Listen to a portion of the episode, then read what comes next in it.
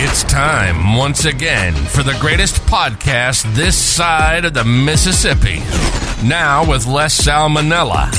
The Shufflebox Podcast. Here's your hosts, Alex Big Dog Vallejos and huge Hefner Marcello Crowe.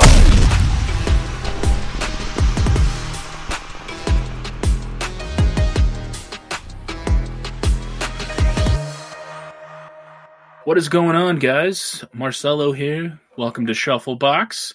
Uh, as always, I'm here with Alex. Hey guys, glad to be back this week. Yeah, and uh, I'm really excited to um, review this movie. Um, so pretty much this whole movie is going to be filled. This whole month is going to be filled with movies that are before 1970. Um, with my movies, I decided to choose uh, today's movie, Seven Samurai, as well as um, next week's of or no, not next week's. We have we we should have talked about that before. We'll talk about it. No, it is next week. Yeah, you're doing yours next. We're doing yours next week. Okay, cool. So then next week is going to be The Killing from with uh, Stanley Kubrick.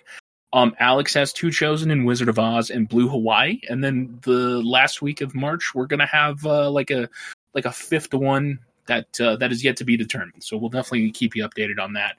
Um, these I I know for my picks I was going more very classic to where they were.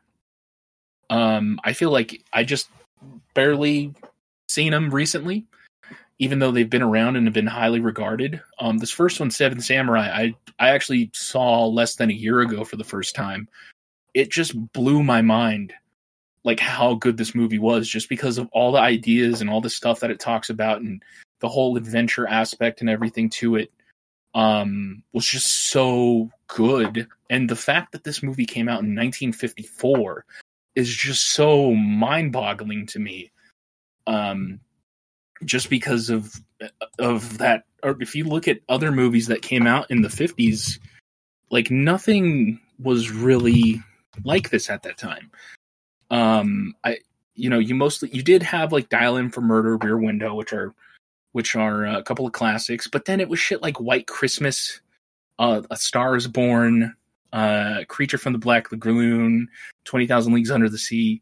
You know it wasn't like of this sort of caliber to where it withstands quite a test of time. Rear window actually does. That's still a good movie. But um but there wasn't like this was just unique in its own sense not to mention that um, was just doing some looking up. But in the pre, this is from BBC.com, but just part of its popularity um, in the West is that in the pre video era, it was one of the first Japanese films that many viewers had like ever seen in in in uh, in the West. So, and I was, mean, I think I think I think that's well within reason as well. If you look at the the United States specifically and Oh, historically, I mean, the Japanese were our enemies less than 10 years uh, before. I mean, World War One or World War, sorry, World War Two ended in 1945. Yep. And uh, this movie came out in 1954. So who knows what the tensions were still like? Obviously, we know how a majority of Americans felt towards, you know, all races but white white folks. And uh, you know, who knows if they're like, well, they can't make a movie as good as us Americans. And you watch this movie, and I'm like, this movie sets up so many. You can see, like, just watching this movie. My what I gathered from it on it being, I don't know if it's one of my favorite movies of all time, but it is one of the best movies I've, I've ever seen. yeah, I, And I there are so many there are so many like pop culture references in other movies and other medias referring back to this movie um I, I i know you mentioned a couple weeks ago kind of previewing this movie a little bit or maybe it was last week's episode how you were saying the magnificent seven came out of this movie and it was like Mhm. america's rendition of seven samurai Yep. in And, uh, response to that but yeah, and and that's also why I was excited to talk to you about this, just because I had seen your um on Letterboxd how you reviewed it five stars, and you rarely do that with like any movies. So when I saw that, I was yeah. like, "Holy crap!" I seriously cannot wait to talk about this with him. it was it is so good this movie is not a movie you can put down or put on in the background I, I don't. Th- I mean, you can, but once again, unless you're fluent in Japanese, I mean, you want to know what's happening and why people are doing what they're doing. In each like samurai, for I mean, at least at least a brief instance, kind of give them, you know, they build on their character a little bit and and then like the the townsfolk and the or the farmers that is they they have their own stories that are happening at the same time. And society in general in this movie has stories going on at the same time and it's I, am it's it's an era of history and a in a in a part of the world I'm not quite familiar with. I know I know basic stuff when it comes to shoguns, samurais, ninjas, and uh, all of that, and then the power grab in Japan, but I'm not too familiar with it. So I just know the basics. So can I tell you this is historically accurate? I mean, I could tell you that the fantasy's there, hundred percent, but I can't tell you what is super accurate and what's not.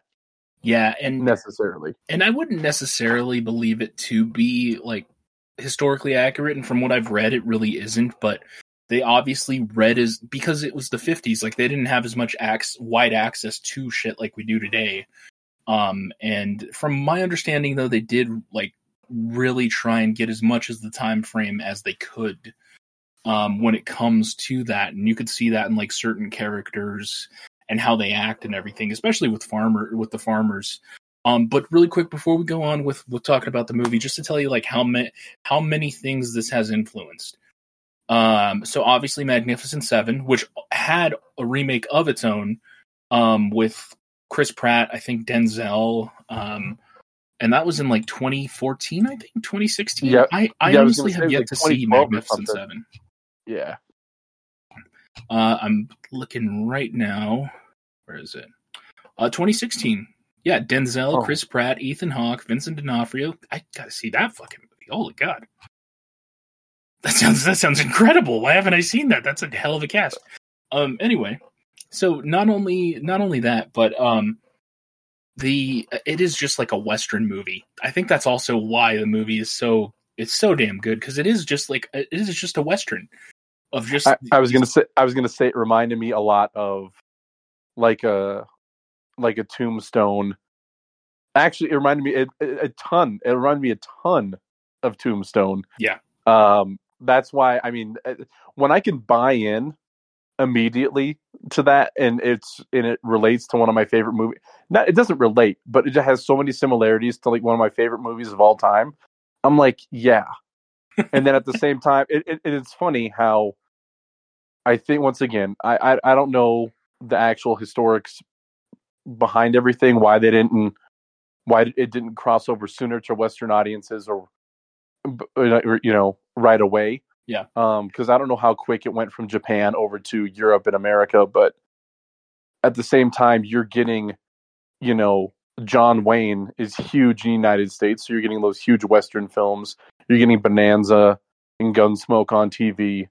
It's it's crazy, like how, like how similar everything is in different parts of the world that aren't necessarily seeing eye to eye but as humans and as people, we're all kind of having the same ideas, and it doesn't necessarily need to come from a powerhouse. You know, in Japan can put out just as good of a movie as America or whoever else. Yeah. No, completely agree, man. And um, I, I just want to add too, like this is how much I really dug the movie. So I think I saw it for the first time maybe six months ago or something like that. I immediately so I watched it on uh, on Canopy, um, which is through your library. If you don't know what Canopy is, it's it's free. Just go to your library. But um, they, they you could watch like a ton of art house films on there, and they have a ton of foreign movies and A24 shit. Um, but I watched it on there for the first time because I was like, this is on my list. I've heard so many things about it. I want to finally see it. So I watched it then. It just, I saw it and was like, that was a damn good movie. But for some reason, like over the next few days, it just like got stuck in my head. And then I was kind of like, holy shit, like God damn, that was a great movie. And then like I went and rewatched it a few days later and was completely enthralled in it even more than the first time I watched it. And then you had took me to Second and Charles so I could buy it on Blu-ray. As soon as I bought it, like I watched it that that same night that I bought it. As soon as like you dropped me off, I think I came inside and was like, I gotta fucking watch this movie now. But um and then we watched it for this time. So I've seen it like three or four times in the past like six or seven months, and this is slowly like really becoming one of my favorite movies of all time, if not maybe top three. Because I was telling you before this, I might honestly get the the flag tattooed, um, just because of how much I love it. And um, and uh, really quick, just to also go on just what some sort of remakes that have happened with it, but um, there was the Invincible, and this is all courtesy of Wikipedia. But the Invincible Six, uh, it's an American action film that was described as a knockoff, and this was in the '70s. It came out, it was 1970. It's been described as a knockoff of the Seven Samurai slash Magnificent Seven genre set in 1960s Iran. Battle Beyond the Stars, which came out in 1980, it's a sci-fi film um, it's intended as a Magnificent Seven in outer space and is based on the plots of Magnificent Seven and Seven Samurai. And and then they it was reworked for the Seven Magnificent Gladiators in '83, which is an Italian sword and sandals film. Uh, in 2004, there's a video game that's called Seven Samurai 20XX for PS2. That's a retelling of Seven Samurai in a futuristic setting. Uh, there's a steampunk anime series called Samurai 7, which is based on this people have noted that there's similarities between this and a Bug's Life. How Bug's Life is essentially just a remake of a, of Seven Samurai, but just oh, it's crazy for kids. Um, that plot that uh, uh, several elements from Seven Samurai are also argued to have been adapted for Star Wars. Plot elements are also used in Rogue One, uh, the Clone Wars episode Bounty Hunters uh, pays direct hom- homage by adapting the film's plot, as does the Mandalorian episode Chapter 4 Sanctuary. Uh, Zack Snyder uh, credited Seven Samurai as being an inspiration for Rebel Moon, which just came out in 2023. I haven't seen it, I heard terrible things. And there's Seven Swords. It's a Hong Kong, Hong Kong film. Uh, it has a plot revolving around seven warriors helping villagers to defend against mercenaries in homage to the Seven Samurai. I've heard that 13 Assassins, there's a movie that came out, I think like 2012 or so, is a loose remake of Seven Samurai. I think 47 Ronin, which came out in 2018 with Keanu Reeves, is like a loose remake of it as well. There's like so many different things that this film has impacted. And um and yeah, I mean I let's let's just jump into it, really. I, I don't sure. really know how to where we should start besides just that it's these it legit just starts out on a bang of just these bandits are are going. It looks like they're already have like pillaged a, a village and are going to the next one, and they see one up in the way, and they're just like, "Oh, let's go get it." And then like, no, we'll come back when the barley's ripe. And go ahead. Yeah, I was just gonna say, um, yeah, it, it, this is a part. This is in the 16th century Japan where, uh, like land is up for grabs and these these bandits are working under like not like a landlord but like um someone that wants to take over the land so they're they're pillaging and looting smaller villages of food of whatever jewelry but since these these villages are so poor they're just taking food in in this movie's case and they want to take over like the land essentially that's kind of the setting you're you're given to start the film out and uh, they're smart. They're smart. They're, these aren't just a bunch of knucklehead bandits that are just going to go. We're going to just destroy this village. They're smart. They're like, there's nothing to raid right now. Give them a month or two. Their barley is going to be ripe and it's going to be picked. We'll take their food from them then. Yeah. But right now, they're more useful alive. We need them to come through with this harvest. So automatically, it's like, yeah, these bandits aren't idiots they're really doing this really thought out rating which is you know it's it's not like nowadays in like certain superhero movies where they're all a bunch of just brainless henchmen that just do what they're told. Yeah. It's um i would say too like stuff like that is movies are actually part of movies that i really love to death. Like um like man of steel had had a plot like this but Man of Steel was different just because it it had that thing of how Zod just wanted one of the soldiers so he could restart Krypton. He's like, "We'll just leave peacefully," and Superman's like, "Yeah, Krypton had its chance. Fuck you." And in here, it is just like we're still a bunch of assholes, but we know our power enough. I don't know why I brought that up, by the way. I just wanted to, but uh, but when it comes to this, they're just like, yeah, we know we're a bunch of assholes, but we work off our power and we know our strength, so we're just gonna go raid villages because they can't do anything about it. And uh, it, it's it's true. Like they're the this group runs about thirty deep, I believe, thirty to forty deep. They said forty. Yeah, okay, forty. But yeah, they run about forty deep. So I mean, they would overnumber, they would outnumber the um, the people in the village, and then not to mention that they've been trained with swords and guns and stuff for years. So they would just these people are just helpless. Yeah, you have that versus a bunch of farmers who really don't know anything about anything. Um, they don't know anything about. farming. wa- Yeah, they don't know anything about warfare. It's just farming. Exactly.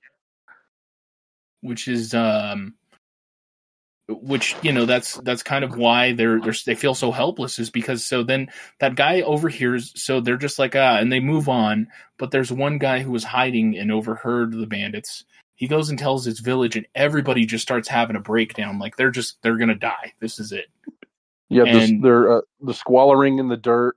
Yep. They're they're be, pretty much being a bunch of mopes, yeah and they're just like, well, we might as well just die now.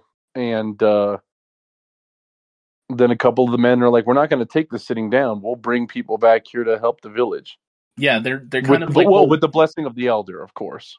well they just they don't know what to do and uh because they don't they're just like maybe we should get samurais they're like we can't pay anything so it's kind of like we're we're screwed let's go let's go talk with uh yeah let's go talk with the village elder and then the village elder just tells him we sh- you should go look for a samurai in the city but then that's when a little small group goes in there but they don't have anything to pay like any of these any of these samurais and anyone that they go up to the samurais look down on them because they either want coin or they want rank Yeah, Like- because they want they want a yeah they want a job that's going to make. They're quite selfish. They want a job that's going to boost their uh, yeah, like Marcello said, their rank or position, and eventually maybe they can become one of these warlords that'll take over the land. I mean, that's the goal of the folks at that time in feudal Japan.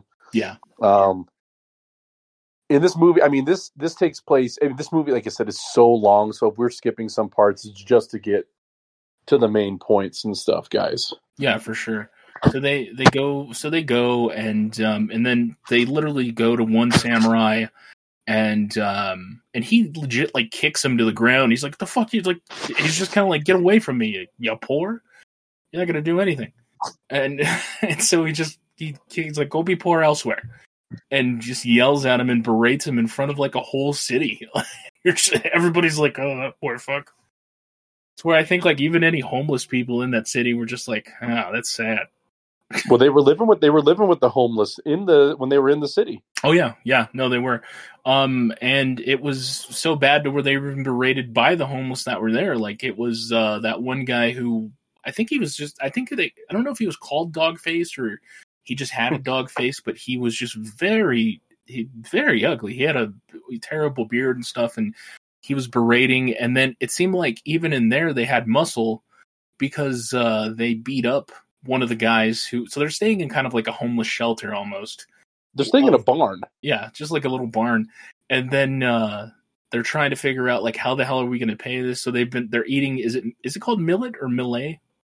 yeah I, like yeah i read it as millet i don't know Millet. what it is Yeah. i'll look it up right now but go on ahead Oh yeah, no. But pretty much like they brought rice and they're they're eating let me uh millet pronunciation. it's grain they were just eating grain pretty much Millet. uncooked yeah Oh, millet. It's oh, just- it is millet. yeah they're just eating uncooked grain Yeah, pretty much. That's the only way that they're surviving. And they brought rice so they can essentially just try and use that to pay. And maybe like, hey, we'll give you one meal, but in our village we have a little more, and you can you can just eat. That's about it. It's just trying to like do things for the good of your own heart. And in the shelter, they're even berated by these two guys. One is a one is someone they call Dogface, and the other one was just like his friend.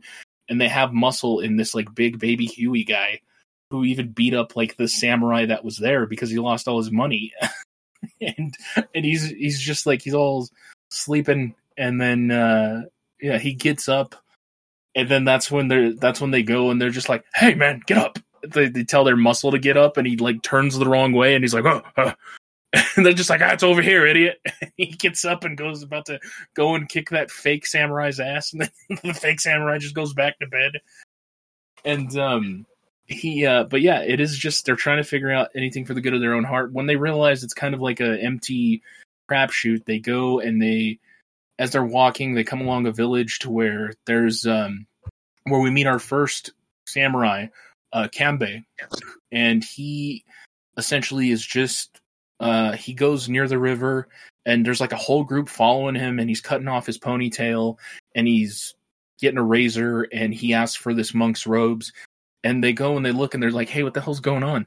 And they said that there's some guy that's in the um that's in one of the huts in the village that took a child um is about to kill him is had him hostage for about 12 hours.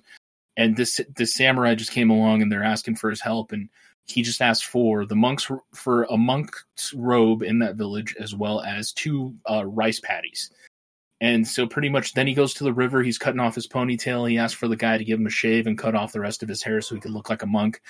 And they give him the rice patties and he goes and essentially saves the child.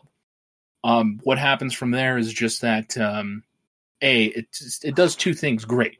Shows how smart this dude is and how he can still um like persevere in a situation to where it is it almost feels like a losing battle um and he can survive b it shows how badass he is and also c it just introduces him as a character so then when that happens um the uh Kanbei just essentially just walks off to another village two people that were there that have been following the whole, him the whole time. One whose name we don't know yet, but we call later his name is Kikuchiyo, and then um, the other one, which is Katsushiro, um, was also there, and apparently they've both been following him and just kind of trying to just fit in because they saw how badass he is, and um, Katsushiro just wants a, a new master that'll teach him the ways of the samurai, and then Kikuchiyo is like too shy to say anything, but anytime they ask him, like, dude, what do you want?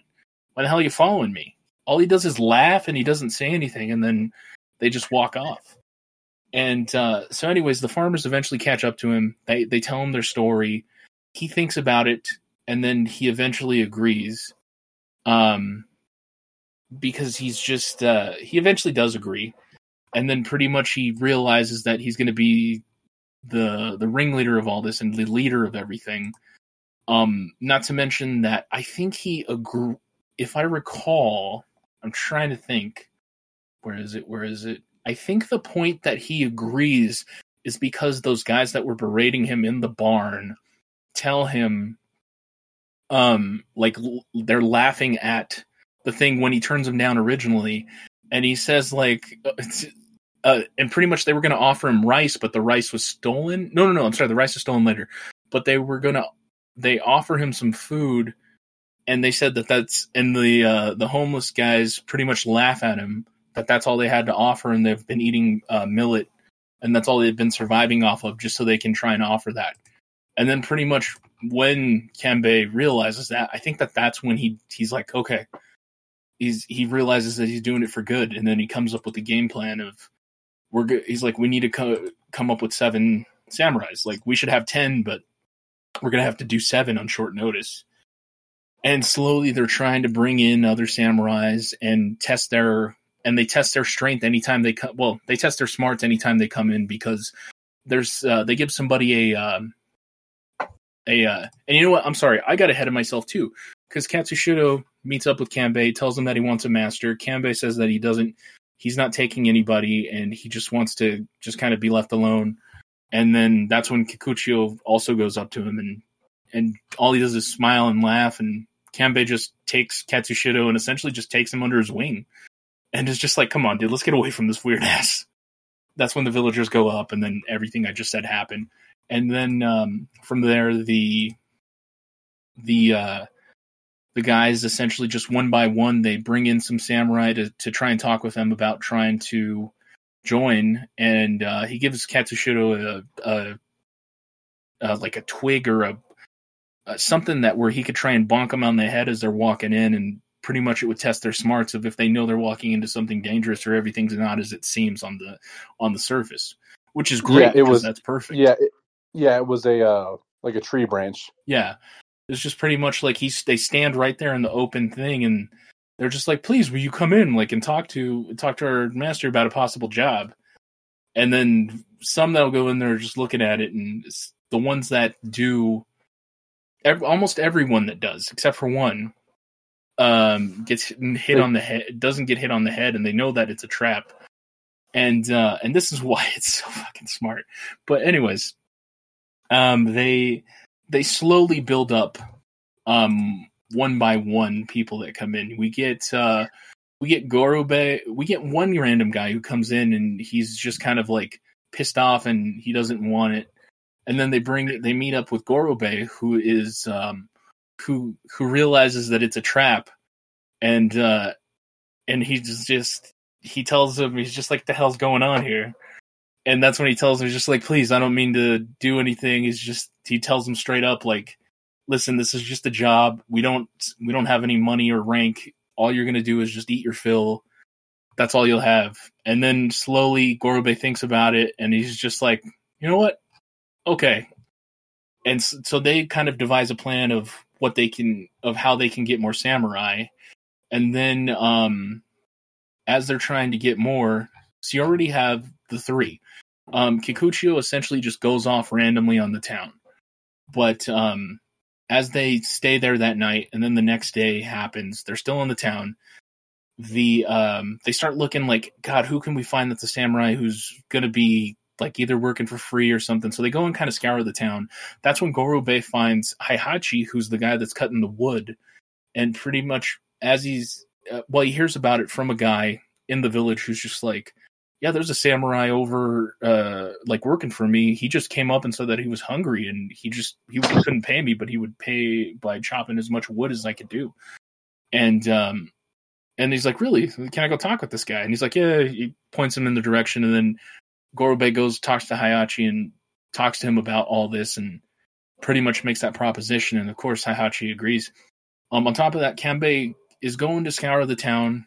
He essentially uh, they go and they see uh, Kyuzo, who is that older guy, who essentially kills that old guy in um, who got his ass kicked by the muscle for those homeless guys in the barn.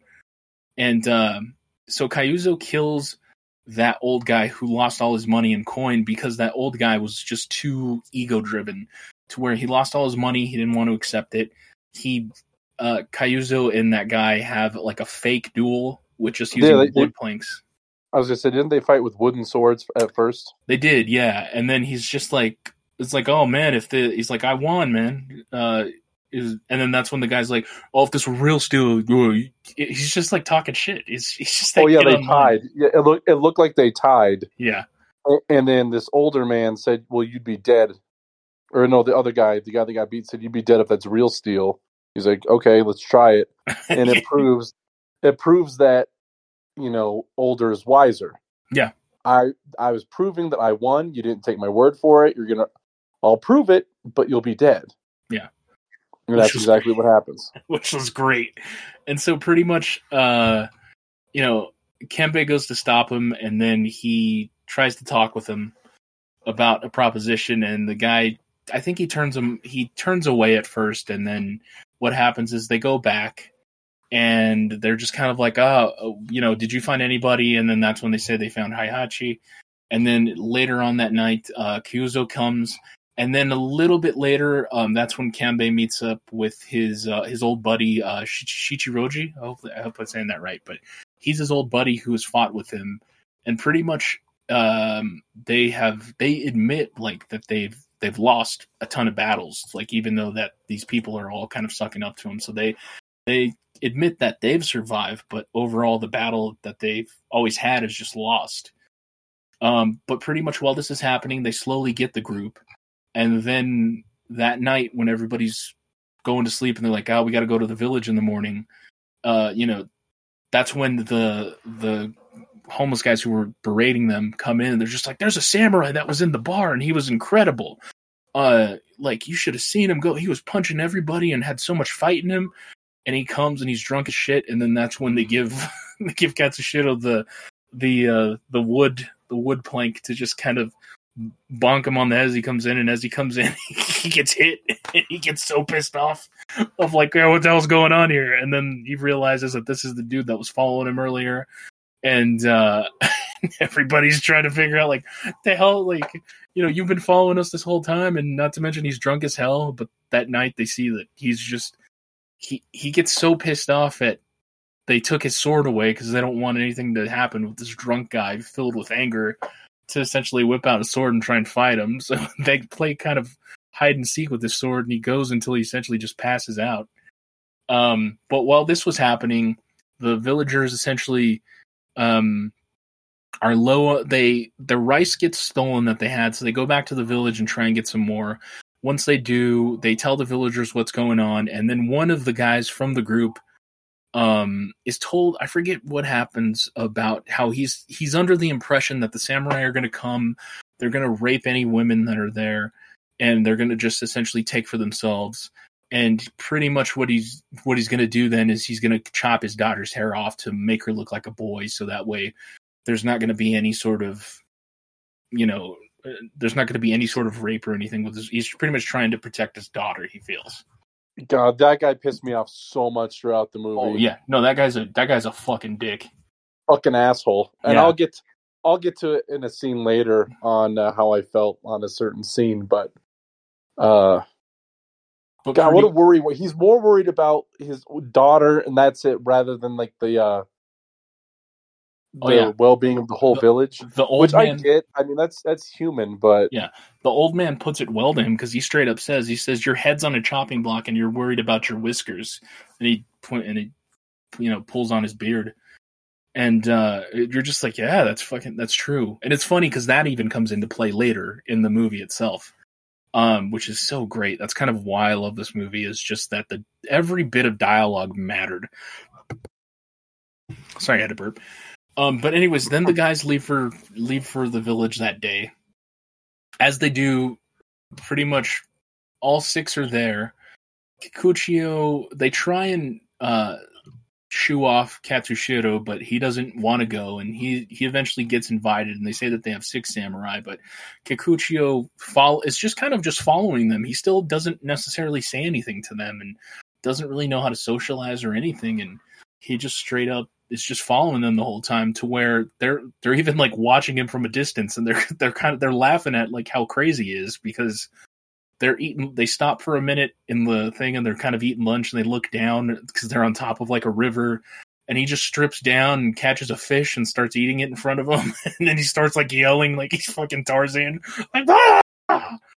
and just fucking and he keeps following them to one point where they lose him and they're just like did we lose that guy already it's like, oh, I guess so. And then somebody's like, oh man, guess I'm starting to miss him a little bit. Just joking. And then pretty much out of nowhere, he's in front of them. just kind of like, shit, we're stuck with this guy. and then, then they finally get to the village and nobody comes out because that fear that that guy had for his daughter and him chopping his hair off spread to everybody else in the village. And they're that trying oh to, god, it pissed me off so much. I'm like, yeah, you asshole. yep. It's just like, dude, these people are here to help. Uh huh. And uh, and pretty much they're trying to see what's going on, so they go to visit the old man. The old man tells them what's going on, and then what happens is just like an alarm goes off, and like all the villagers, the samurai, everybody is running out of their house because they think that the bandits are there, and uh, and everybody just starts to fear for their lives, and the guys are ready to fight, and then out of nowhere, you know, it just stops ringing. And everybody's like, "What the hell? You know, who saw bandits? Who called that alarm?" And it's fucking Kikuchiyo because he pulls out of nowhere. Was it a cowbell or something? He just starts, and he just like he's pissed off at the farmers. He's just like, "The fuck you? It's like what the fuck you do? Like we're coming here to help you, and you're getting mad. you're not even coming Dude, to getting scared. Yeah, Yeah. yeah, exactly. And yeah, because he was like, kick, yeah, he, he, I thought it was like a drum or something, but yeah, it could have been like a bell. And uh, yeah, he was like, as they're running by him, he's like kicking them in the butt and, and tripping them and stuff. so great. There's a reason for this though, and that's what I love. Is just later this does come into play, but um, but one night, so they pretty much are um are going to be They staying. make their introductions, right? yeah, they make their introductions. Everybody is cool with it. they essentially are staying in one of the guys um one of the guys' houses and he's staying in the barn uh rikichi uh rikishi rikichi he uh they stay in his barn and uh he said that he's going to stay in the hut. And kikuchiyo is kind of is kind of like why the hell are you you just willingly gave up your barn? You know you just willingly gave up your home. Now you're just going to go sleep in your barn? Like what the hell's wrong with you? And his whole philosophy is just he says he hates wimps. He just he hates people that essentially just bow down. And um, don't we? Don't we all? yeah exactly and pretty much from here on out we're just going to go story by story but it is just them essentially getting the village ready slowly piece by piece talking about what they're going to do um, to essentially guard the village from the bandits and how and pretty much like battle plans of what they can do. And then they're slowly going to train the farmers to fight. Um, so now that that's out the way we'll go to the char- we'll go back to the characters um, but pretty much the the um so that one night while everybody's just kind of as they slowly get to know each other and stuff um you know Kikuchiyo essentially does find the um well uh, before I even get to that one night they they uh since Kikuchiyo doesn't have a name to this point nobody knows his name or anything they're like what do, what do we call you and he just pulls out a family scroll and he's like right here right here, here's my name it's like, so your name's Kikuchiyo, huh? Oh, I forget who says that. And um, oh, and I'm sorry, I didn't even bring up earlier that Kyuzo, the guy who killed the old man, that was pure ego. He essentially changed his mind and decided to join in being the, the samurai. So that's my fault. I forgot to mention that. But anyway, There's like said, there's a lot. There's a lot to this movie. There's guys. so much to this movie. Anything, we're sorry. yeah. But anyways, they're they're in the village, and then as they are, Kikuchiyo brings out a thing, and he says like that's his name is Kikuchiyo. It's just like ah, so you. He's like, "You're that's your name, huh?" And he's like, "Yep, you can see it right there, doesn't it?" He's like, "It says it right there, isn't it?" And then he says, uh, "So you're you're 13 years old." this guy's obviously in like what would you say, 20s, 30s. He has a full beard, Yeah, full head of hair. I I think he's the tallest out of everyone. Like, yeah, it's like, true. this dude this dude could seriously play on a on a Jap on a Japanese uh, basketball team. Uh, uh, but anyways, he so everybody's laughing because they figure that out, and then they're just like, you know what, we're just gonna call you that. so essentially, he just becomes that, and there's a reason for this, and and you'll understand why in a bit. But pretty much, again, as they're slowly doing it, um, they start to train up everybody. They talk about what they're going to do to each land, where they think the bandits would come, and they slowly build up a nest. They realize that they can't protect the whole village. They're gonna, they're going to have to cut off one part and um, and build like a moat for everything, so that way the um, the moat will essentially be a surrounding, and they can't save three houses just to essentially risk twenty houses. and They can't do do both with as many people as they have. So there's going to be three houses that are probably just going to be burned and and just done. And when they realize, when the farmers realize this, they get so pissed. But then, and they're just like, you know what? No, we're to go home and we're just to protect our shit. Then, like everybody can stay here. And then Kanbei just he goes insane out of nowhere. He just pulls out his sword when he realizes these ten to fifteen guys, these like ten guys are just to walk off and go home and he just runs after them like ready to kill him and these guys are just starting to run away from him and he gets them back to the circle and uh straight up just tells tells everybody just like and he's like this is the nature of war that you have to protect if you um oh god i forgot how he puts it but just essentially if you're fighting for someone for someone else that is how you protect yourself. But if you fight for yourself, that is how you get killed. And he's like, this is the nature of war. And um, so they tell this plan to everybody, and everybody, a lot of the people are pissed. Not a lot, but a minority of the people are pissed because they're going to have to essentially just lose their homes, but they can't do anything. And they know that the fields are going to be torched, that their houses are going to be torched. And the old man who is there essentially is also the same way of he doesn't want to go either but he i think he does understand so what happens then is that the um the fucking i'm trying i'm trying to remember what happens next but uh, so they slowly you slowly get to know more about the characters what's going on the uh katsushiro essentially does find that farmer's daughter and realizes that she that it's a girl and he and her Yeah. slowly fall in love. Yeah, that was a strange, uh, a, strange scene for me.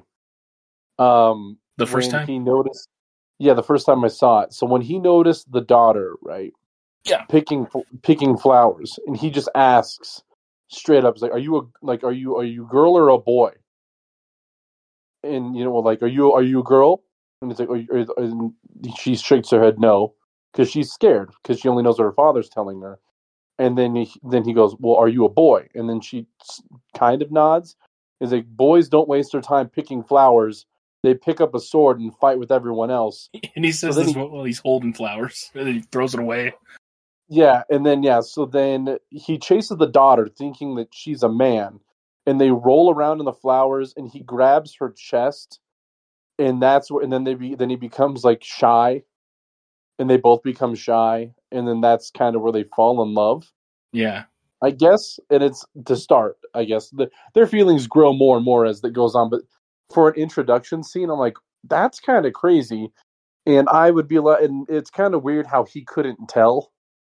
Oh yeah. In my opinion, in my opinion, I had some intrusive thoughts, and I'm like, you can't tell if she's a, a girl or a guy. I mean, I guess if she's dirty and her has her hair cut, I I suppose, but you know, because that's what the the dad's plan was. yeah. So, uh, but I just thought it was a very like, oh, this this scene's kind of kind of uncomfortable. Yeah, that's kind of like the weakest, I think, story of out of all this. It does lend to what happens later, but it that's kind of like the weakest story out of everything in this. And um, it, it's funny how too in like the fifties, even like hot women were told they were dogs. There's a movie that I love called Marty that came out with Ernest Borgnine in the fifties, which.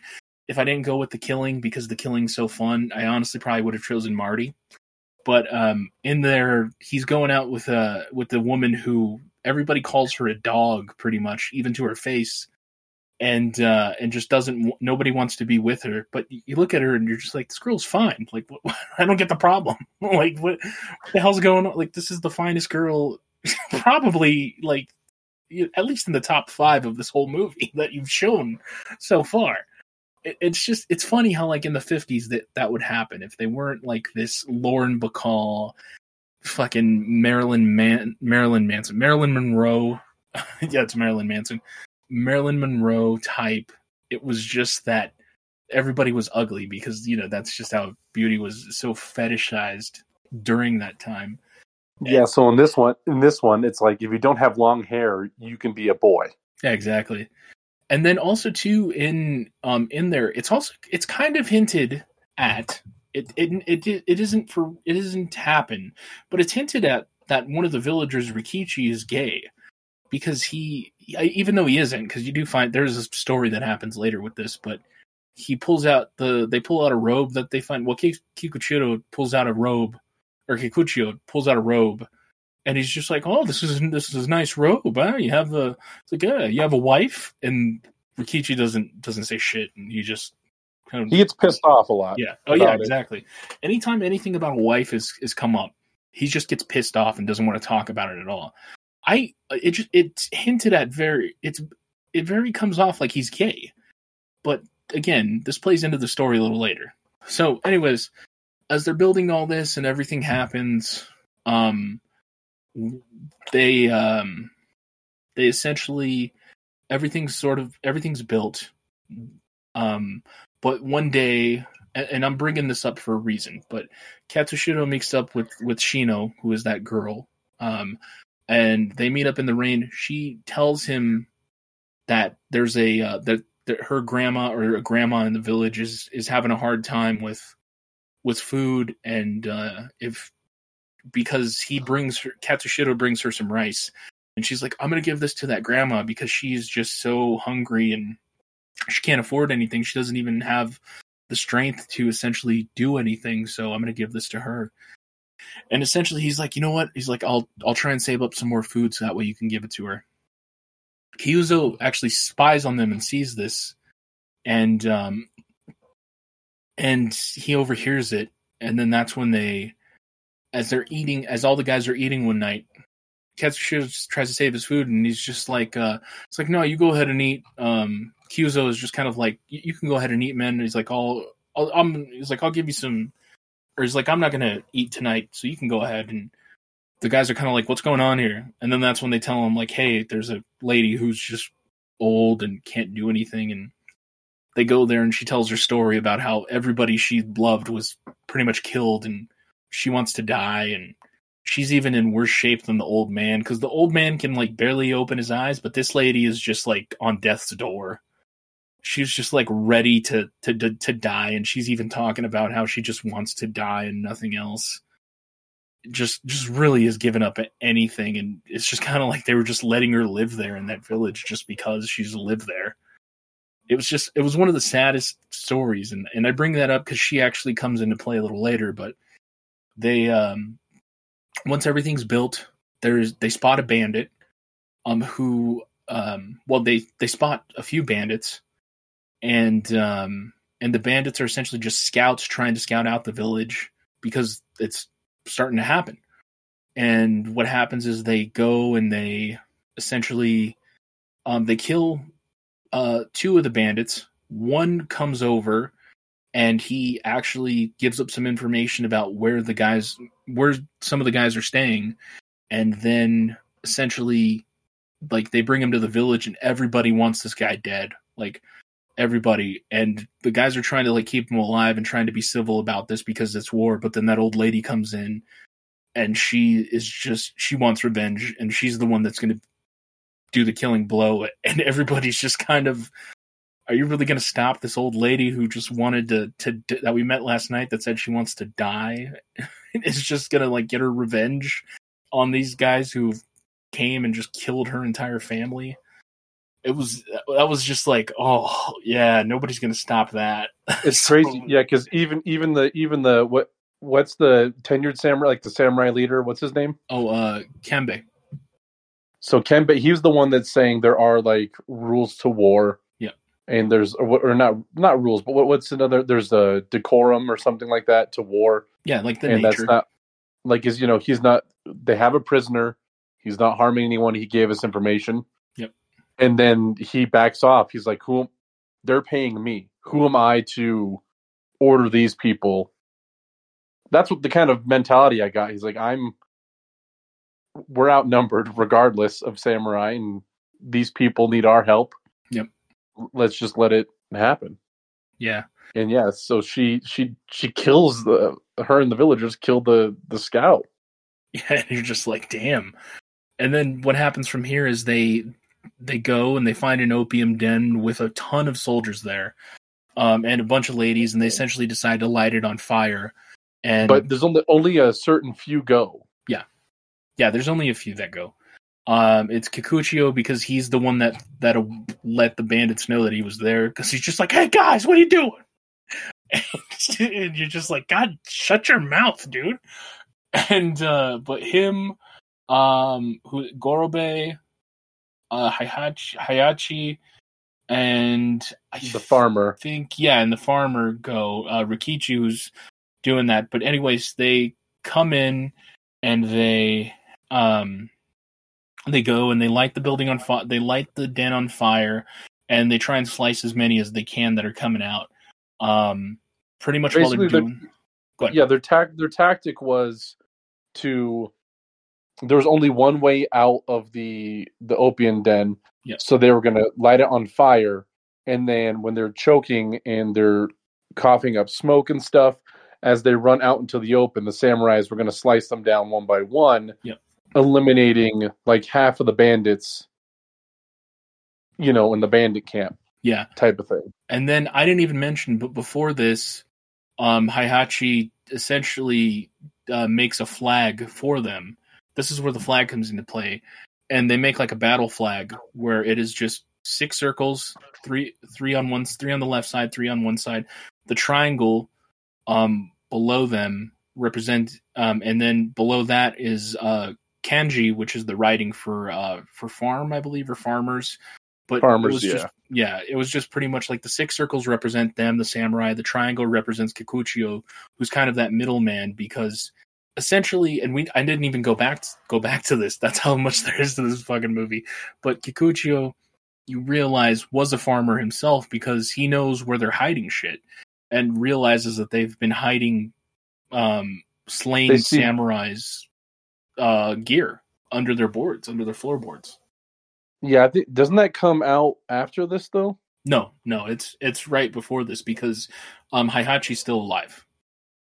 Oh yeah, which we're I guess we're about to say what happens. Yeah, exactly. So as they're going one on, one by one in the den, pretty much the um, they're all hiding behind a rock as they slowly realize that all the guys are starting to wake up and run out the den. This one woman comes out, and then Rikichi is just like, "That's." He's like, "Holy shit!" And they're just like, "What's going on, dude?" And they're like, "That's my wife." And he goes into this burning building, and uh, this was the part that I was confused about. I don't know if she was like shamed or if she was stolen or whatnot, but she sees him and then runs back into the fire to essentially die. Heihachi essentially saves Rikichi and pulls him out of the, the fire before the whole place burns down, but that guy's wife dies in that opium den. And then he Heihachi essentially gets uh gets a uh, he gets cut somehow, but he gets sliced and he he eventually just dies. And then Rikichi tells the story about essentially his wife went off and you know was with and that's he never saw her again until this this night when he saw her in the uh, the den and um, yeah, he tried to So save weird. her but couldn't yeah, we. Oh my gosh, I'm so sorry, man. Keep going. no you're good go ahead I was gonna say, you know, because uh, didn't they save Rikichi? That's how he got sliced. He like jumped in front of the bandits. yeah i think you're right yeah um Heihachi's the one that died because he he was Yeah. trying to save Rikichi and um but yeah they essentially bring him they bring the dead body home and that's when you find out Heihachi died and there's only six samurai left and the whole village is crying their ass off and Kikuchiyo is just pissed off about this and he essentially just goes gets the banner and uh, and puts the flag up and essentially like everybody sort of looks up to it as something to look up to. And they sort of like they, they're still sad and crying but they're just like we gotta we realize like why we're here now. Like this is what this represents. Like that that is us. That is what we're trying to protect. That is the moment where I believe for them in the story that it became real. Yeah. That it's it's not just we're having fun and games or trying to train farmers to defend themselves. At that moment, they lost a man that was getting paid nothing, that did it for nothing, and it was a noble cause he died for. Yep. And then, you know, once they raised the flag, it's like this is us. Yeah. We are a unit. People died yeah for like you this, guys. this is fun shit just got real and they And then- um, I think that's the part in the movie where it the tone definitely switches. Oh yeah, no, it goes from fun and light into the training Like the- montages of all the comedy, and there's still some jokes to be had, but overall, it is just like we've got to fucking get serious now because this everything's about to just go down. And then another thing I wanted to talk to you about, I wanted to see if you kind of got this too. Yeah. Because who who's who's our favorite guy? His name's Kikuchiyo or something like right? Yeah. Yeah. So obviously he's the audience's comedic relief. Yeah. But uh the samurai that just died, uh what's his name? Uh, Heihachi. Heihachi. Heihachi was picked by the samurai, like the guys that were going to recruit the samurais, like the older samurai guys. He was picked because he was good at chopping wood, and then the joke was, "Oh, he'll he'll make us laugh in times when we're sad or in times when we're low." And the fact that he's the first one to die, Yeah. That's why I say that's where like the whole tone of the movie shifts. So even though Kikuchiyo is, like I said, the audience's legit comedic relief for the samurai themselves, they're fun loving, you know, guy who's he he can he said he can he can chop wood better than any other samurai or whatever. He would Yeah. make them laugh. He's the one he's the one that ended up dying. So I think with that, it's not a joke anymore. So Yeah, it, it kind there's all kinds of themes there where it's like from this point on in the movie everything is more serious even though like i said yeah, there are jokes Kikuchiyo still pl- plays with the kids and has a fun time before the final battles but in reality the fun died with the fun guy and uh from here on out it's war. Or fungus if you want to be singular. Ugh. Dude, no. But no, I no, I completely agree. Um, when I heard that, um, I was just kind of like, oh shit, he does die first. And because I there, again, there's just so much to where every time I watch it, I forget like, God, who's the ones that are alive by the end of this? And but anyways, so that that happens, and then slowly they realize that once they let the opium den on, shit's getting real. And then the next day, um, or no, I think it's that I forget if it's that day or the next day, but the bandits come and they slowly torch the houses, like they said, and then they, um, as they're trying to like get the wood from this moat, these two people, this couple that are in the village, essentially go and they're just like, "Yo, have you seen the old man? Like he's not here." And they're just like, "No, is he is he still in his house?" And he's like, and they say, "Yeah, we hear he is. He said that he was going to die in there." Which again, going back to what he said earlier, you're worried your head's on a chopping block and you're worried about your whiskers. He doesn't follow. He doesn't uh, essentially heed his own advice, and in there they light the place on fire. They're trying to get the get the old man out of there, but he he just doesn't. And then what happens is just that the this woman comes out that had a baby with her, and she gives it to Kikuchiyo, and that woman is essentially just dead because she's sliced. Because Kanbei went with Kikuchiyo, and she's she's died. And he doesn't know how he did that. And then Kikuchiyo's having a mental breakdown with this kid crying in his arms because he's like, "This is me. This is exactly what happened to me." and he's just kind of reliving everything and you're like holy shit that's why he doesn't have a name that's why he's been so wacky that's why like that explains so much about his whole life story as to why he doesn't socialize well why he doesn't do anything well he's just a wanderer pretty much because he was just nobody called him anything and he had to essentially raise himself Mm-hmm. and then they save that baby they take him to there and then pretty much the battle goes goes on for a couple days. And uh and slowly one by one you get to see all these battle tactics. I don't know if you i don't think we should go through all the battle we don't have to go through all the battle tactics do we? I mean, no, we can do we can do the main the the two main setups. So yeah.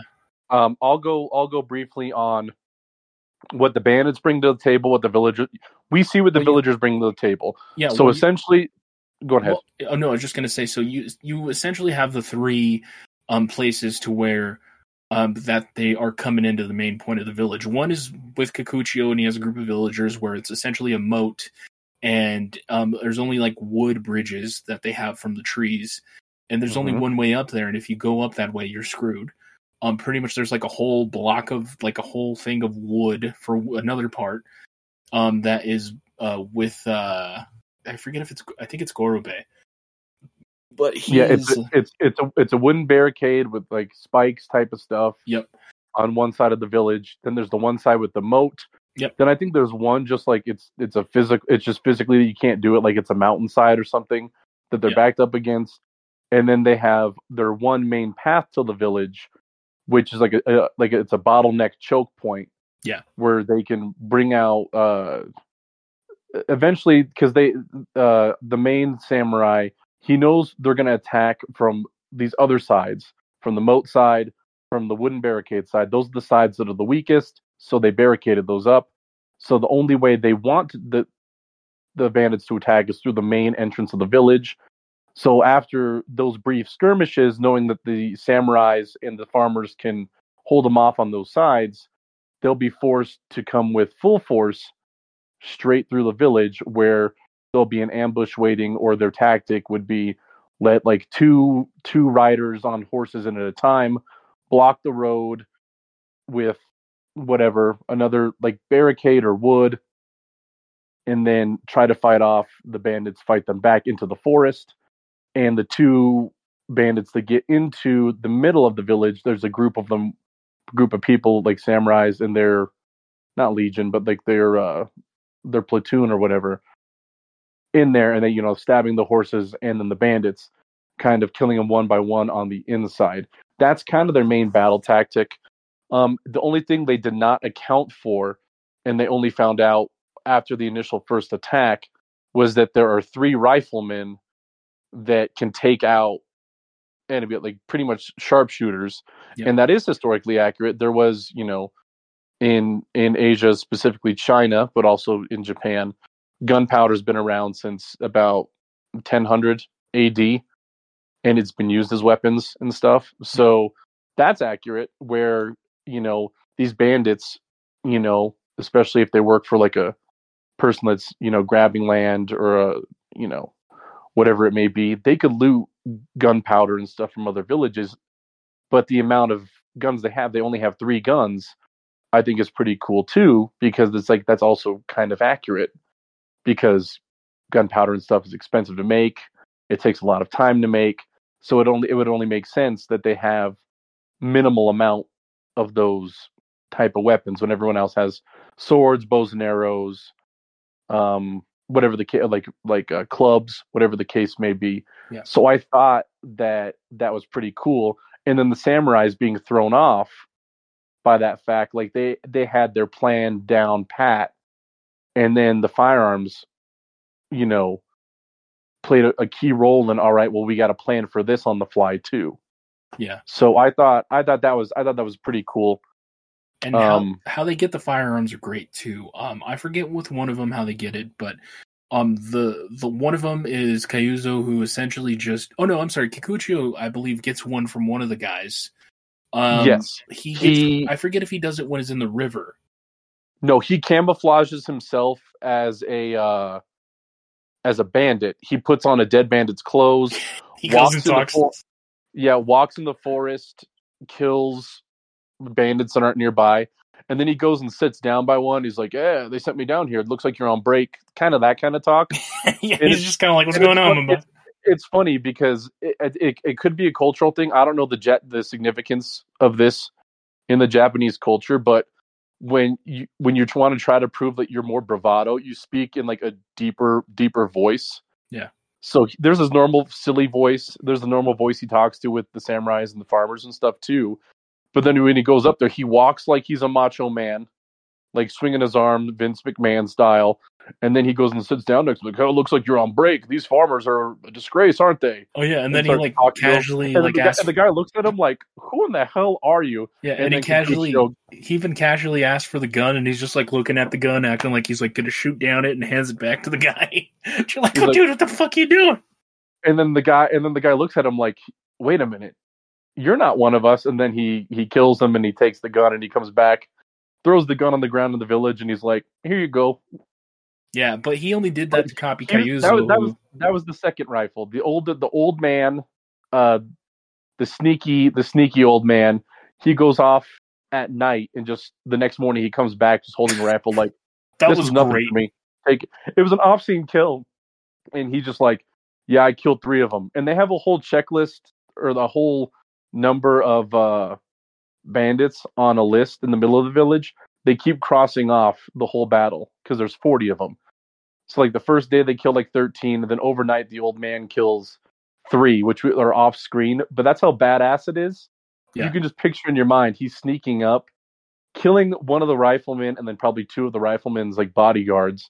Yeah. Then coming back, and he, he's like, "Yep, that was just like take three off of that." And I'm like, "Damn, Yeah, he what just he they're just like, God, we got to do something about these guns. We didn't account for that. And he's like, I'll go get one. Don't worry. He just walks off in the night and comes back the next morning at dawn.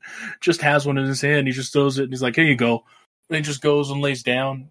And then that's when uh, this was like the saddest part was just Katsushiro essentially goes to Kyuzo and he's, he's just he's like, dude, you don't know how great of a man you are. I I just wanted you to tell you that because he's he's respectful enough to where he didn't let on he didn't tell anything about the um about him and the girl having a thing together he just is his own guy and is just like a noble fucking dude just an all-around good guy Well, he wants he wants to say something the whole movie from the very beginning. Yep. Where he's following the samurai around. He's like, "What do you just speak of I keep asking you what you want? Speak to us. Speak to me."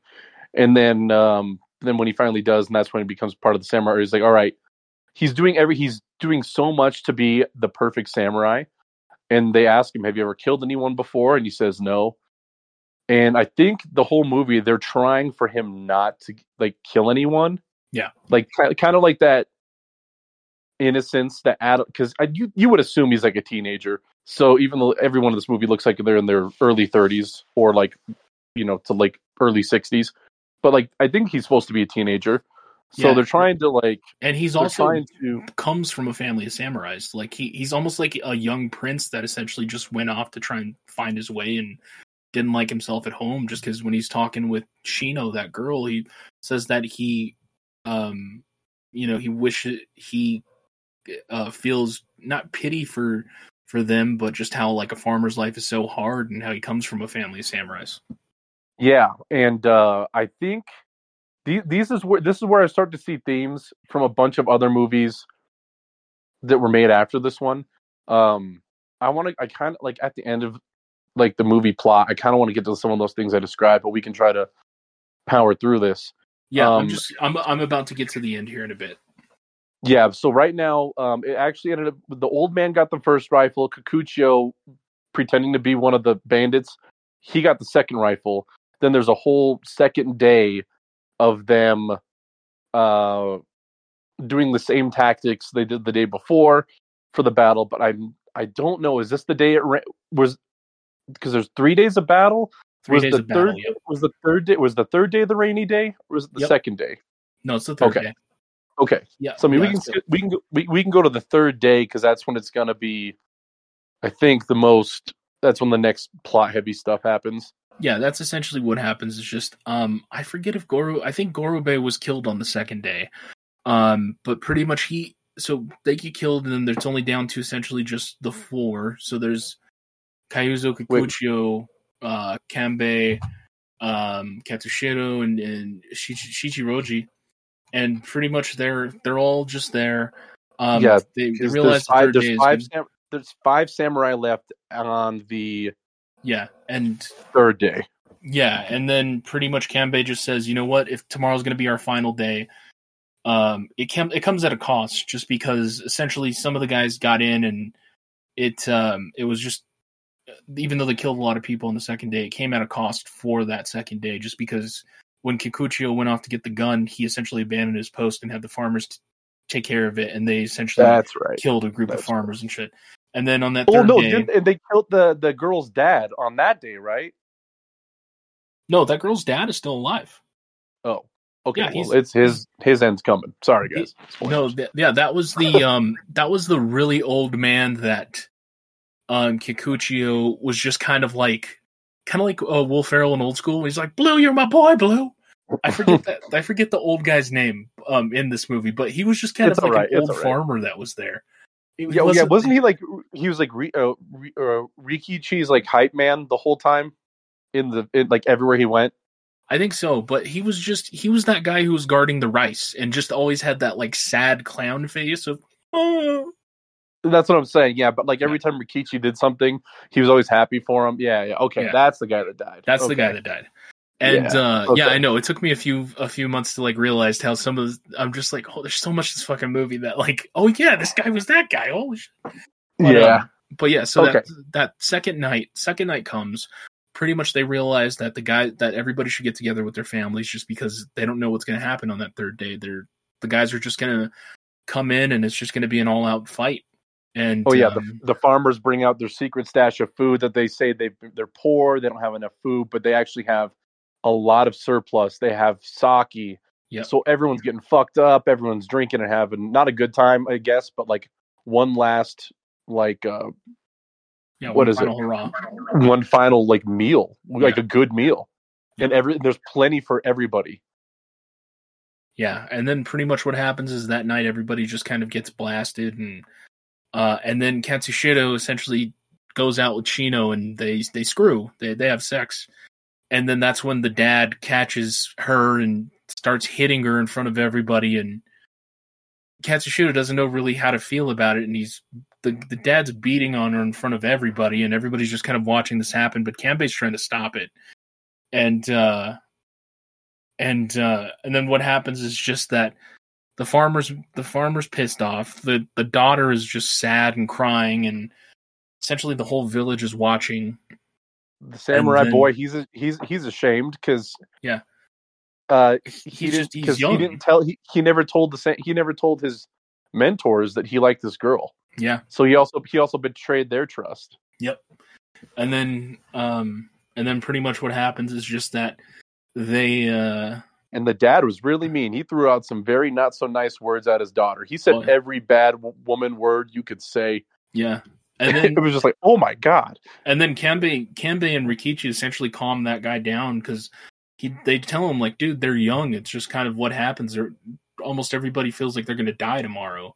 And then and he's like, she's just- not my daughter or whatever. I'm like, Yeah. fuck. And then Rikichi's just kind of like tells him like, dude, I don't have any fucking family, but I'm still here. You know? And uh he essentially kind of calms him down and then it's kind of uh that you could tell their relationship's just strained so much at that point.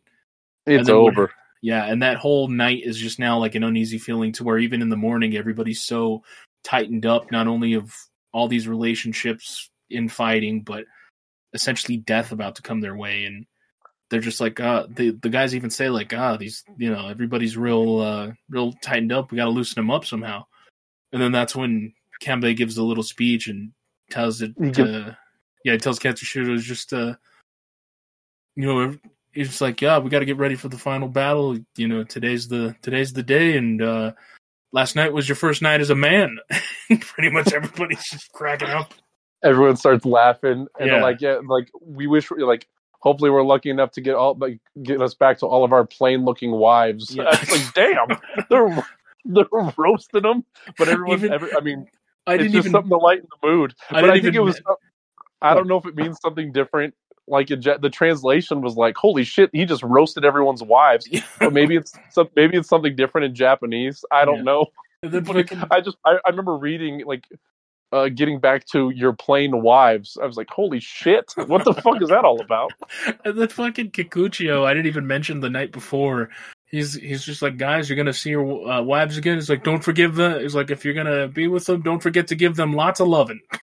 Oh, that's what it was. Yeah, Yeah. it was something like that. When he's like making that speech at everybody, and then he like drinks a ton of fucking sake that night, and then uh so they get essentially ready for that last battle, but then the rain starts coming Oh. in.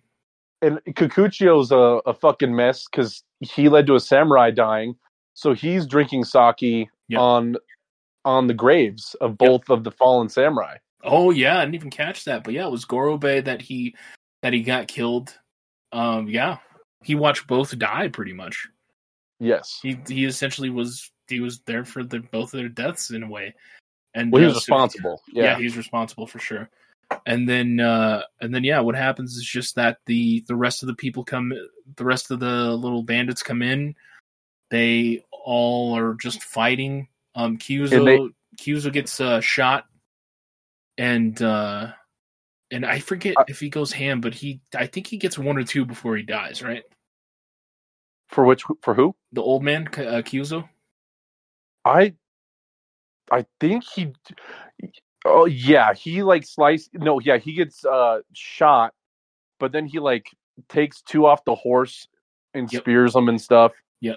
Or slice him with the sword. Then I think he gets shot a second time Yeah. and he dies. and he dies and fucking Katsushiro is just kind of uh he's a mess because essentially his father figure just died. And then what happens is just that now they've killed pretty much almost everyone but the head but the leader is still alive. And he goes into where like all the families are, where all the women and children are and and he's just like he tells them to fucking be quiet otherwise he's going to kill them all. And then Kikuchiyo sees him and he he goes in and sees this guy and he he gets stabbed and then he just goes hard as well and just essentially kills this guy with like all of his fucking might that he can. Well, he's And- stabbed and then he's shot Yep. twice. Yep. And then, yeah, Kikuchiyo. Oh my god, what a boss, dude! Yeah, no, he goes out like a fucking G and just just goes out on his cross. It goes out on his Mur- shield. Just, Mur- murders him. And uh and then yeah, the next day is just clean up and everybody kind of licking their wounds and the the farmers are all happy because they survived. Their village was saved, even though there were losses. Um, pretty much you get to see some of the how some of the relationships pan out of uh Rikichi, even though he lost his wife a few days ago, he's like singing the loudest and somehow just like is just like the, one of the happiest there. Like he's Oh yeah, they're re, they're re, the, yeah. This at the end, they're replanting barley or wheat. Yep. They're replanting their crops because they're able to. And there's a whole. I think you, you're supposed to stay on rhythm with the song because they were planting and like reaping at the or not reaping because reaping's taking the plants, but they're reaping and like or not reaping. They're planting and sowing the seeds into the ground, into the marsh, as they're singing. And yeah, Rikichi's like super loud. yeah, I just thought lo- that oh man, that life. end oh, that end scene is it's it's happy, but it's so sad. Yeah, and pretty much the only three left alive are Katsushiro, Shichiroji, and Kanbei, who are just all talking about what happened. Katsushiro sees Shino there, and they have, have a look, and then she goes off and starts planting again, and he wants to. They want to. He wants to say something to her, but he doesn't really know what. And essentially, they're Kanbei and Shichiroji are just talking about how they survived again, but And the The- movie ends. yeah, it uh no, he says that they uh it's like the farmers want he's like this is their victory, it's not ours. We lost. And then they look up and there's those four graves and then it just ends on those four graves and you're like, "Holy shit, what a movie." And it was a movie. Uh it was it was such a good movie. Uh and there like I said, there are some themes things I saw in this movie that are similar to things like you see in movies that are similar to Shakespeare. Like if you if you know like the four Shakespearean what are they uh tragedies, like those movies are like or those those stories are the base of a lot of dramas we see today. Yeah. Uh like big the big ones are like, you know, Macbeth, you know, Romeo and Juliet, you know, some of those. You see those themes in a lot of dramas. In in these movies, I saw a lot of themes that we see in like war movies in, you know, n- not the 1950s, 60s westerns even though obviously it's clear comparison there, uh but like mo- more modern westerns too. Uh, e- even uh, like my favorite movie of all time, The Warriors. You see themes that are carried from Seven Samurai into these movies. Yep. So, Saving Private Ryan was another one I thought of. It's a group of men that are doing this mission not for glory, not for anything, but to tell someone that, you know, his brothers died. You know, and uh, for you know it's like that's the saving private ryan and then in the warriors it's you're against these these gangs in a city you know like where they're a small town they're a small town gang they went to a gang meeting. Someone died they got blamed for the death and now every gang wants to kill them and they have to go home and there are losses along the way. And uh, it's not like the numbers thing to me like oh there were there were three out of seven that were left alive in seven samurai but there weren't like numbers like that i was seeing in other movies but it's that that theme of small group of like misfits small group of people that are doing something for nothing. Um you know small group of people doing something that they all have a moral obligation to do even though at any point in time they could walk away and they could have a normal life. Those themes i think i mean this this is an early representation of it in film. Unless there's something earlier that inspired seven samurai this movie i think inspired all of those movies that we like wow these movies like the underdogs win you know? Yeah. or like we root for the underdog. The, the, if this is one of the earliest examples i mean i i don't know you know early film maybe as much as you do man but i think a lot of it has to have come from this movie and of course uh the magnificent seven but this being the originator Oh yeah, no, for sure. It's it was one of the first again. It came out in 54, which is just man. It's just such a good movie. Like legitimately I this is probably going to be a yearly watch for me along with like The Dark Knight and probably Godfather 2, but this is this is up there legitimately with one of it's one of my favorite movies of all time. Um if not top 3. yeah this movie's definitely it's not my top five favorite but it's it's up there it's a very very good movie one of the one of the rarities, giving it a five star on Letterboxd, but it's it's worth it. It doesn't matter that it's black it's in black and white, it doesn't matter that it's a foreign film. It speaks to humanity. It speaks it just speaks to everything. It has everything. It has action, has drama, has love, uh, it has comedy. It, it's it's truly what it is to be a per- it's you're fighting for something you know the farmers are fighting for what they know. The samurais are fighting for their their own individual you know ideals but as a group they're also fighting for you know the innocent. And they don't need money. They don't need prestige. They don't need uh, the rank within their samurai brotherhood they're doing it because it's like the right thing to do in their mind and like i said along with their own own maybe their own selfish ideas or whatever. Like a uh, Kikuchiyo, who I think is the best samurai. He's my favorite samurai in the whole movie. But he's doing it because like, oh, how many hot women are in the village? Like you guys are holding out on us. Where all the babes at? And then uh, the young the younger one is doing it for the honor of his mentors, and uh, the other guys are doing it uh, like the the wood chopper. He's doing it because he wants to be taken seriously. And then the older men are doing it because they don't have anything else left to lose. So why not help? Like everyone have their own ideas. And uh, but once again when they become a collective group the seven samurai become a collective group with each other it's like yeah we're doing this for the betterment of just society and of people. Yep and uh on that note man i i've got nothing more to add like i there's so much stuff we we've missed, but it was just kind of we were trying to go as bare bones as we can, and we're almost an hour and a half in. like I I don't I don't have much more to add. Like I feel like we could go on forever, but I I I feel like I'm good with getting out what I wanted to say my piece on this, just because I love this movie to death. I, definitely do too. And if you folks need to, I mean, if I we highly recommend you watch this. Um, I watched it on Amazon Prime. Marcello owns like 18 copies of the movie and uh, like how he said on Kanopy, you can go get it from like your local library. You can stream it, right? Isn't that what it is? Yeah, it's also on HBO Max. Kanopy is like a free thing from your library. Um, there's there's tons of things you could find. I just wanted to add too that the main guy who played Kanbei, the leader, the old the older leader, he's mm-hmm. um I watched a movie by Kurosawa who Kurosawa who did who directed and co-wrote Seven Samurai. Um, he did a movie called um Ikiru, and pretty much like uh, the the guy who played him, his name is Takashi Shimura. That guy is an amazing actor because he plays the complete opposite of of what he was in this movie in in uh, Ikiru. Just because in that movie he plays a bureaucrat who has stomach cancer and is is just like such a pussy that he acts like how one of the farmers do in this movie to where when he has cancer he's so ashamed and doesn't know how to communicate it that he can't even talk with his son about it. And that's another terrific fucking movie that I have to. Recommend. I was gonna say, I was actually gonna talk to you about that because I remember we talked about that off camera last week sometime.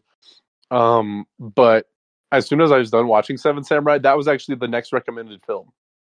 Yeah. Was Ikiru. Yeah, it's, it's a hell of a movie. That's that's all I'll say. And um, it's uh the the first third and the second third are incredible and the last third i think is what really sets it apart from other movies just because i think it's kind of like looking at the audience. And i think like that's that's also kind of like what this movie what seven samurai does in its own different way of just it asks it kind of asks you like will you take what you've learned from this movie and actually apply it to your life and actually think about things or is it just kind of kind of go on with your day like you did before you started everything on this. Exactly. But, yeah, and like I said, like I said, this this is definitely a movie you don't put on the background, and this might be a multiple a multiple day or multiple night watch because it's three and a half hours, folks. I did it in one sitting. I started like at ten thirty at night on like my Tuesday night. I got home a little bit early from work, so I started at ten thirty. I didn't finish watching until two a.m. It's a long movie. Yep. So I mean, there is an intermission halfway through. So, it, I mean, that's a perfect point to like stop for one night and maybe pick up another night or another day um, and then continue watching it. Um, unless you have the time for it. But it's something you want to pay attention to. This is not like, oh, I'll just do some cleaning in the background. No, no, no, no. This movie you want to watch. Yeah, agree. But uh that's it from me, guys. I uh you can find me. You can find us at Letterboxd. Uh, at Letterboxd. You can find us on uh, on Instagram. We are at Shufflebox Podcast. I am at Crowe three hundred three. Uh, and I'm on Instagram at AlexVallejos92 and on Letterboxd at AlexV1021. And Yeah. just rem- uh, remind us once again, what is the movie for next week? Next week is The Killing. Uh, it's a Stanley Kubrick movie, and it is from nineteen. Where is it? Oh, come on! Is it 1970? Because that won't count. No, no, it's not nineteen seventy. Uh oh. Nineteen fifty six. I was like, he's fumbling at the goal line, 1956 right now if you're if you keep up with us weekly uh, it's on amazon it's also on pluto tv and tubi for free but uh yeah no uh killing is also a terrific movie in its own right it's a fun movie and it's literally under 90 minutes so i'm excited to talk about that one as well. Um we got a bunch of good movies coming up this this uh this year. On top of that like we're we've been discussing other ideas. Um it's just going to be an overall fun time. All right, guys. Well, until uh, until next time, have a fun week, have a safe week, and we will uh, talk to you next time. we will see you guys. Later So long and good night, folks. That's what's happening with the Big Dog and Shufflebox. And as the Rockman says, now here's what's happening in your neck of the woods.